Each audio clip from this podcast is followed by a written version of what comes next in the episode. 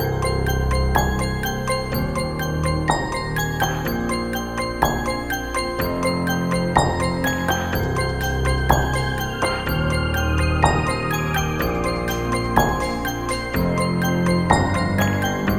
and welcome or welcome back to Scottish Scared. I am Stephanie and before we get into it, if you guys listening have ever had any strange or unusual experiences or have any requests for future episodes, please email them over to us at scottishandscared at gmail.com. You can also follow us on Instagram at Scottish and Scared Pod and if you wouldn't mind, please rate, review and share wherever you may be listening. Thank you guys, it really I really really appreciate it and it really does help us. What a freaking week it has been my laptop literally said, I have had enough of your bullshit, I'm taking a week off, and that is exactly what it did. But it is all fixed now and it is ready to go. So hopefully we can get on with what I had planned for last week. Uh, I was planning on uploading two episodes last week. I only managed to get one because this piece of shit decided, no, no, no, things aren't going to go to your plan this time. No, no, no. Uh, in the last episode, I briefly told you about my cousin who had just dropped this surprise story on me about her family tree. I will be covering that story in a separate episode, which I had recorded last week, and this little piece of shit decided to delete it. So that's fine. I re recorded it, and that should be up around the same time as this one. I thought I would just upload two. Apart from that, there has literally been nothing to catch you up on all people seem to be talking about right now is Christmas, and for the first time in about 10 years, I am actually looking forward to it. Kind of being on your own, and obviously, we're not in lockdown anymore, but just being on your own in general, uh, working from home, not being able to socialise, the actual thought of being able to sit in a room with more than three people and have like a good time and play games and drink and stuff like that honestly, it means the absolute world to me right now. And I'm sure that a lot of people listening are the same. I do feel kind of bad for people that don't have a bad a big family or you know they're not going to have that big family Christmas that we all that we that we used to have. Obviously, everything's going to be a bit different this year, but if you know someone out there, if you know someone out there who's going to be on their own or they don't have any family or friends, even just pop in to say hello or knock on their door just to make sure they're okay. I know that at this time of year, like family's kind of the most important thing. Everybody wants to be around friends and family, so I think it would help someone just to have someone knock on their door or drop them a message or a phone call just to see how they are, see how they're getting on. I kind of used to be a lone wolf. Uh, I kind of love being by myself, being on my own. I'm one of those weirdos that likes my own company. But now it's like literally the worst thing that's ever happened to me. But I hope that everyone is well and I hope that you all have a good week ahead of you. For today's episode, we are covering a subject that we have done here before, where we discussed three or four creatures that are found in Scottish folklore. And when researching that, I did find a list as long as my arm of the wonderful and the absolutely fucking terrifying things that are said to reside here in my homeland. I actually didn't realise this until like I fully started writing out the episode. But all of the things that I'm going to speak about today, they all have a big connection to the ocean. And I think that there was a few things in the other episode that I did regarding this that were related to the sea. I know that the Nuckelavee was connected to the water, and obviously the Kelpies, they were majorly uh, inspired by being near the water or in the ocean. So then I was kind of like, why what is the big fascination with the ocean? But then I was like, well, Steph, technically Scotland is surrounded by the ocean. It's kind of because I live in the central belt and I'm in the city. I am absolutely nowhere near ocean, water, any of that. So I do tend to forget that the ocean is pretty much everywhere. Also, the kind of time period that these stories, like folklore, myths, all these kind of superstitions kind of originate from obviously the ocean and water was a massive part of daily life watering crops you know drinking water. These people actually literally had to go to a body of water a stream the ocean. So when i actually looked into that it, it made a lot of sense. So let's stop blabbering on and get into them. First up on our list we have the Bean Nighe. Now, the actual word Bean Nighe is Gaelic, and it is Gaelic for washer woman, and this spirit is known to take the form of a female. Side note, how cool would it have been to learn Gaelic at school? Like if all the Scottish people listen. Like we like I learned French. I don't know about you. I think my brother learned Italian. No, Italian, I think. No, my sister learned Italian and I think my brother learned German. Now, I wouldn't mind learning German or Italian, but French, I have never used it in my entire 26 years. And I've also been to France, and let me tell you something, I will never be going back. So, in my eyes, it is just completely useless knowledge.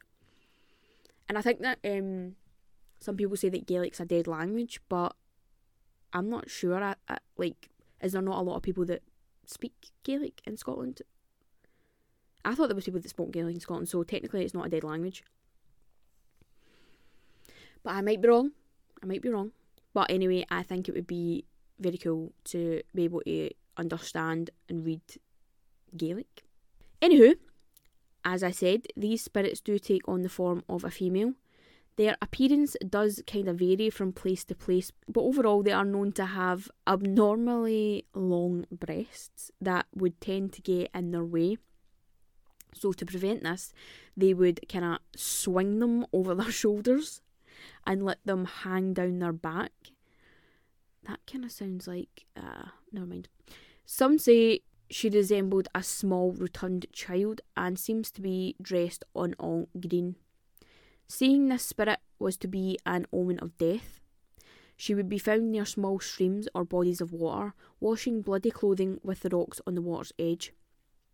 Now, the clothes that she was washing were said to be that of the person who was about to die. The origin of this spirit is actually quite tragic. It was believed that these were the spirits of the women who had died during childbirth. If the bloody clothes of the woman were fully cleaned after death, her spirit could move uh, and just be at peace. But if not, her spirit would have to carry out these after her death. Hence, why they are seen at the water washing clothes. Her powers are kind of similar to a genie, where if you managed to approach her from behind without disturbing her, take hold of one of her breasts and put it in your mouth, and claim to be her foster child, she would bestow some magical, wonderful knowledge on you about anything that your wee heart desired. Or in some cases, she would grant you three wishes. You are even allowed to ask who the clothes that she is washing belong to, and if they were your clothes or someone you knew, you could request that she stop, and in turn, that person would probably go on to live. Equally, if it was the clothes of an enemy, you could ask her to continue. Now, I don't know about you.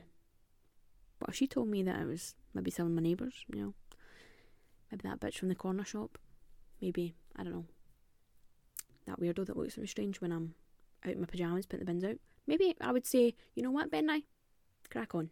There were even tales of people trying to capture her, obviously, and if successful, you were able to ask her any question you desired, and she would have to answer the question truthfully. But she would also ask you a question in return, which you would be required to also answer truthfully. If you were not found to be answering dishonestly, then that's it. You're done. You, you're over. No more questions. She's also sometimes described as the Scottish version of a banshee. Now, as far as my knowledge goes, a banshee is kind of, I'm sure it originates in Ireland, and it is the spirit of a woman who can be heard kind of wailing or um, screaming, howling, and um, if you at night, and if you hear this screaming, wailing noise, it is said to be an omen of your death. So she is known to be the Scottish version of that because she can sometimes be heard letting out a mournful wail or scream, and that's kind of what lures people in. So, and that's kind of what the Kelpies do as well. I'm sure that they lay out like they kind of mimic the scream of a struggling woman or a child, and obviously, if a good person is in the area, they are going to go running, thinking that there's somebody struggling and needing help, and find that there is a water horse there who wants to eat you. So, you know, I would strongly recommend that if you are ever walking out here in Scotland and hear some sort of woman crying by a stream or a pond, I would strongly suggest that you close your eyes so you don't see it. Do a 360 and run in the other direction. But then imagine you did that and it was actually somebody who was needing help. Right, okay, I retract that. Maybe get a wee bit close. Try and sneak a peek to see what it is, just a wee glance through a tree branch. And if you see anything other than a struggling child or a woman, run. Or a man. Run in the other direction, close your eyes, run, run, run, run, just keep running. Who knew that the Scottish wilderness could be so treacherous? Up next, we have the Blue Men of Minch, or as they are sometimes known, the Storm Kelpies. These creatures are said to inhabit the stretch of water that runs between mainland Scotland and the northern Outer Hebrides. This stretch is also known as the Stream of Blue Men because it is inhabited by these creatures. Uh, they are said to have a very human like appearance with a strong physique and grey skin. They also have green beards and hair. Weird. And have abnormally long arms that they stretch out above the surface of the water. They have been known to attack weary sailors who find themselves on this stretch of water, and as they have the power to change the weather, they can make it extremely dangerous and treacherous for anyone who is sailing on these waters. Apparently, the only way to appease them is to travel the waters correctly, and I don't know what that means. Does that just mean A to B, no fiff faffing? Fiff faffing? What? Faffing? No faffing. No messing about, no carry on, just A to B. That's kind of like what my Auntie Betty used to say, like, see when she was taking me and my cousin to like Deep Sea World or like the park, she would be like, right, we're getting in the car, no faffing, no carry. It's always no carry on, but as always, children carry on, and we would most definitely um, carry on. actually resulted in my cousin being slapped in the face with a bottle one time. To clarify, my auntie's never hit us or anything like that, but we were actually travelling to Deep Sea World, funnily enough, to a area of water, and we I was in the front of the car and she we were actually we were really young. I think we were about 11, 12. I was in the front of the car, she was in the back of the car my auntie, and we were driving to Deep Sea World, which is in Queensferry, which is like over a big bridge, there's loads of water. I see that I mean this connection to water. And obviously none of you know my, my auntie and uncle, but when they're driving, they get really flustered if it's like in an area where they don't know and there's like lots of directions to they get really, really flustered and they get like heated and then they start arguing. So I was in the front, she was in the back, which made it even worse.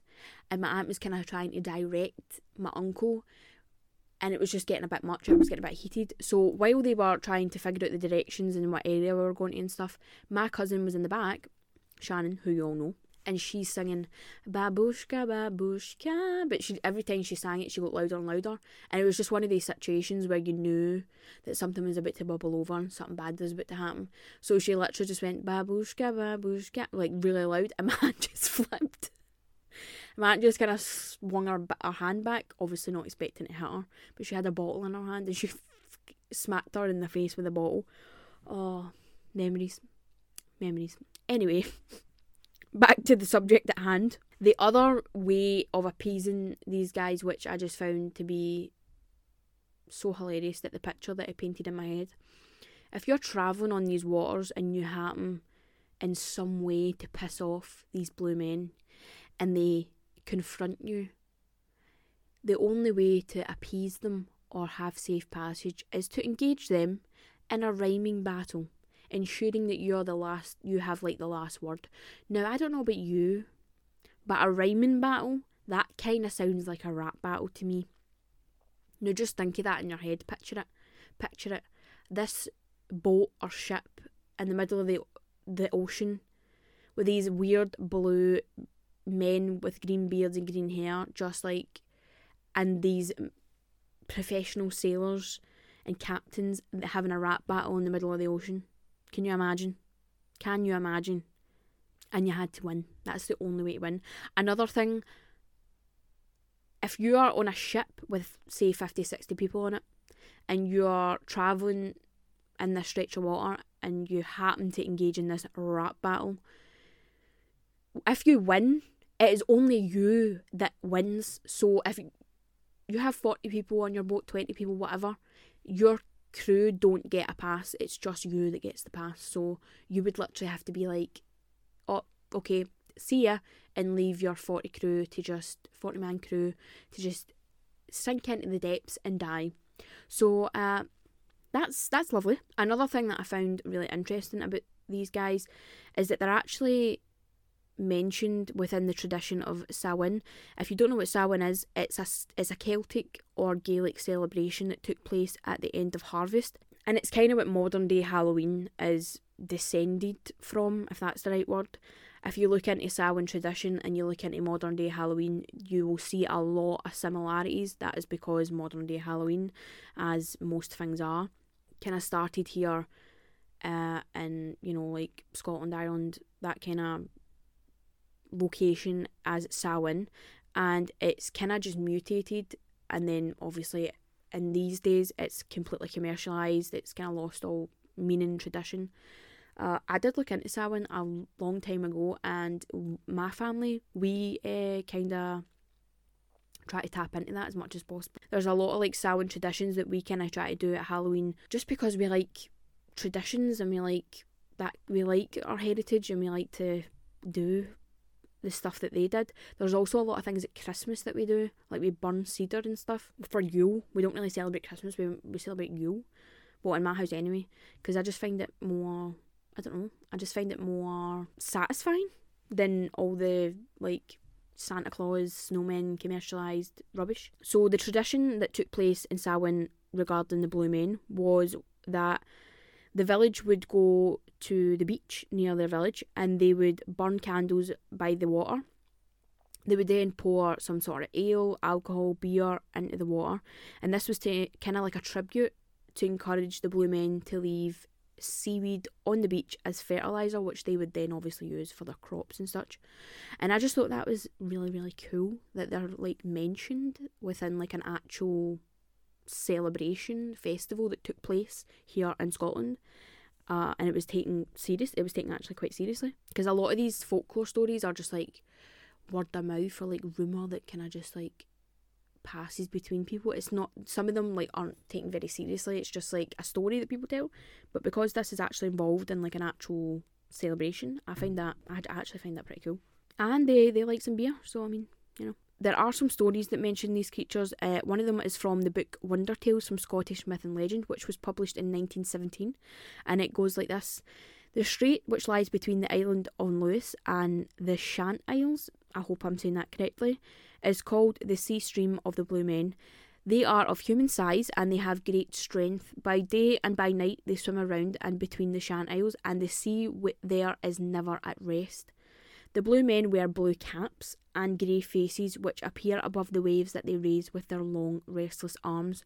In summer weather, they skim lightly below the surface, but when the wind is high, they revel in the storm and swim with heads erect, splashing the waters with mad delight.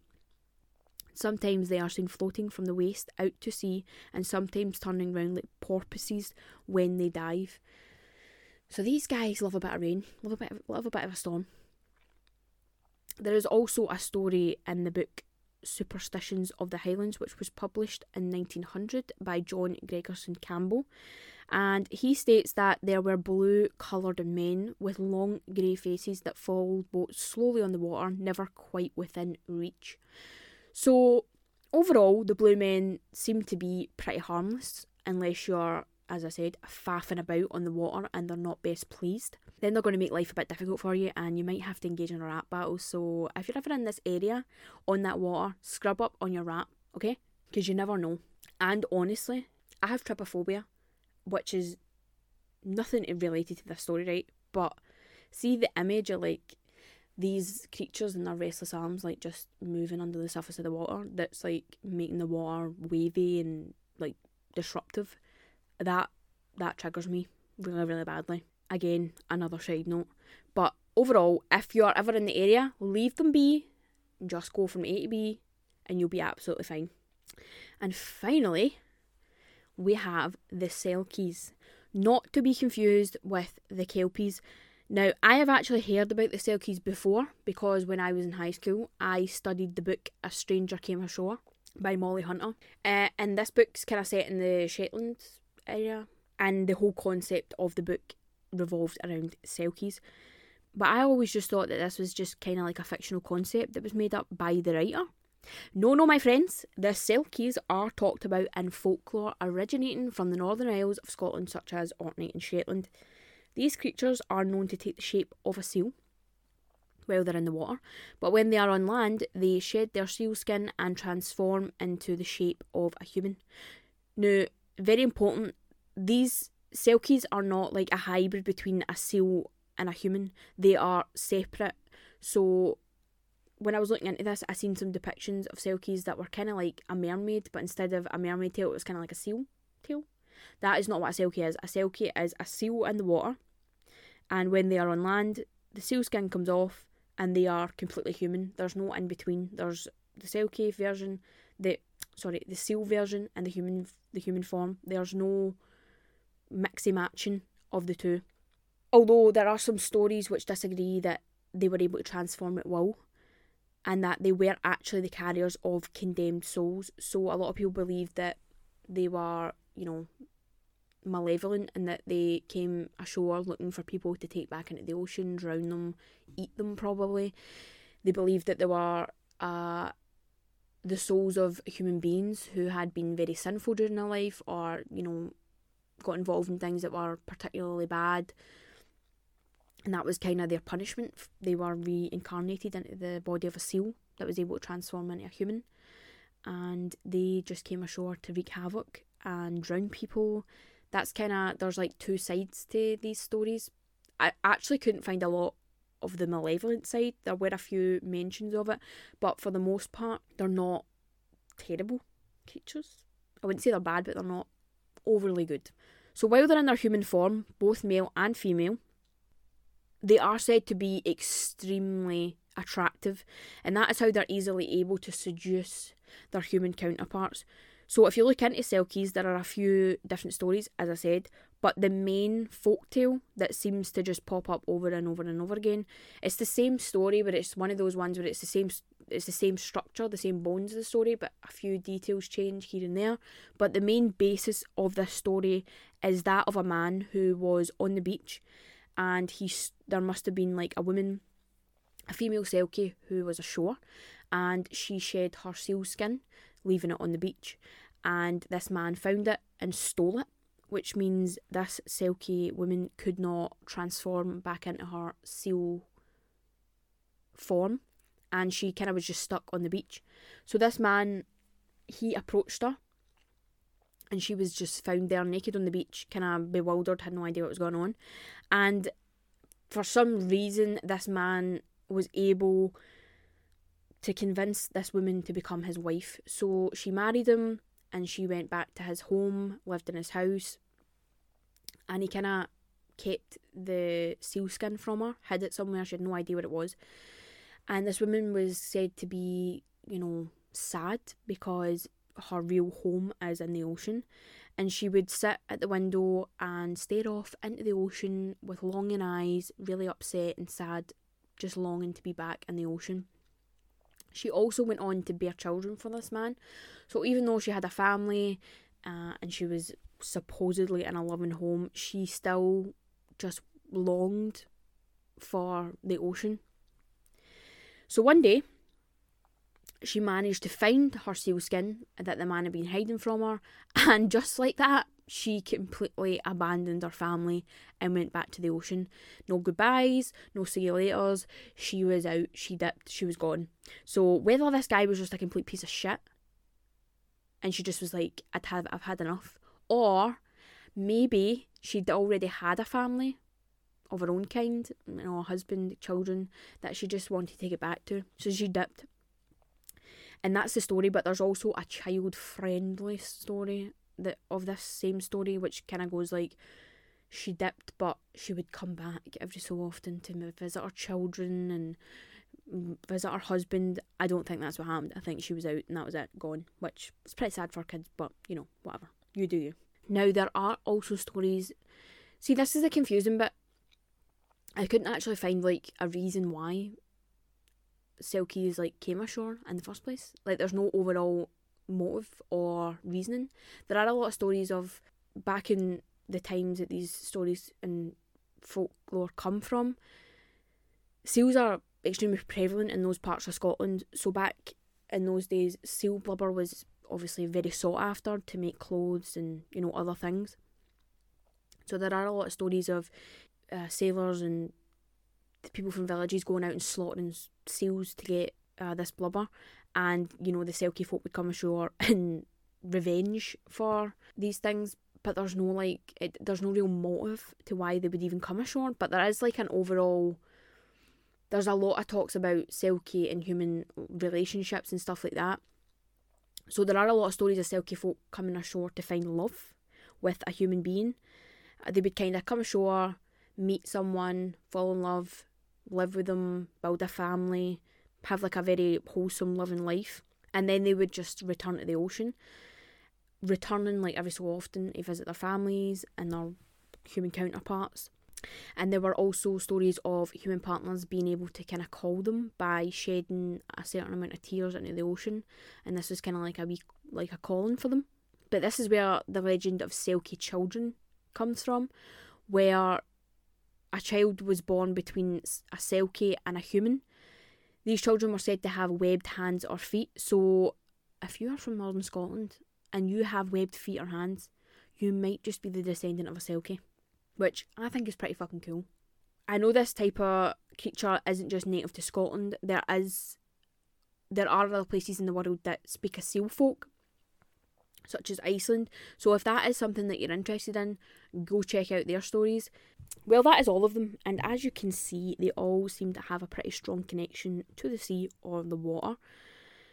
I am going to be doing more of these episodes every so often, so just to try and give me a break from haunted castles and witches because I seem to just every time I look at something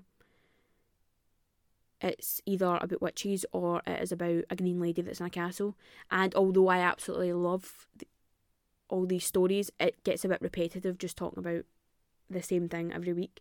So if I'm feeling like that, I'm just going to break it up with talking about Scottish folklore and the creatures that we find in Scottish folklore and there is just so much that you could talk about. The the the list is endless. But next time, I think I'm going to try and find some that are land creatures that live here on the land because I seem to be drawn more to the water ones for some reason, and I'm absolutely sure there is a plethora of them. And it's I was actually saying this the other day. How weird would it be if all of these things that we find in like folklore and myths were real? Like, what if they're real? And we're just so surrounded by, you know, rationality and people constantly trying to debunk people's stories and videos and pictures that we genuinely just miss them or we just don't believe in them anymore. So we just completely try to rationalise something rather than just taking it for face value. Like, how many people have seen a Loch Ness monster? Like, I know that's not folklore, but how many people have claimed to have seen the Loch Ness monster? And because there was a few that were like they were fake, they weren't real. We kind of just dismiss every single sighting, every single video, every single photograph. And I mean, I don't really know why I'm even saying that because when we did our Loch Ness Monster episode, I firmly left that episode not believing in the Loch Ness Monster.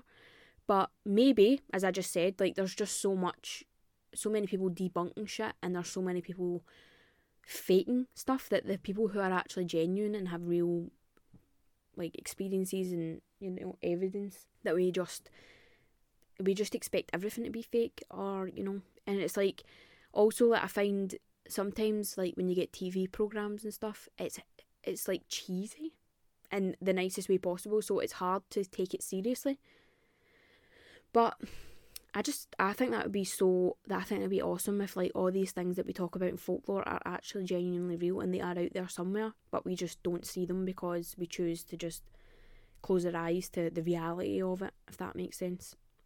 But what would you do if you walked up on some of these creatures? Like what would you do if you were in the middle of the forest, just enjoying your day, and you just heard this weird noise and it was like this weird woman sitting at the side of the the river with her boobs over her shoulders, washing a bloody thing, you would probably think that she was a crazy person and you would run away. That's exactly what you would do. But I just, I always think like, imagine if you walked up on this. Imagine if you you seen this. What would you do? Like, what would you do? Well, you guys can let me know what you would do, and let me know who you would tell And would they believe you? Well, that's it for this one. Let me know which of these was your favourite, and if you've ever seen one, that would be interesting. And which do you what what what are you drawn to? Do you prefer the sea one creatures, or do you see, do you prefer the land creatures? Now I don't know about you, but I am pretty terrified of the ocean. So reading about all this stuff is permanently make me never want to cross that barrier between land and sea ever again. But please let me know which is your favourite, the sea creatures or the land creatures. And that is all I've got for you guys. And I will most definitely see you in the next one. Bye, guys.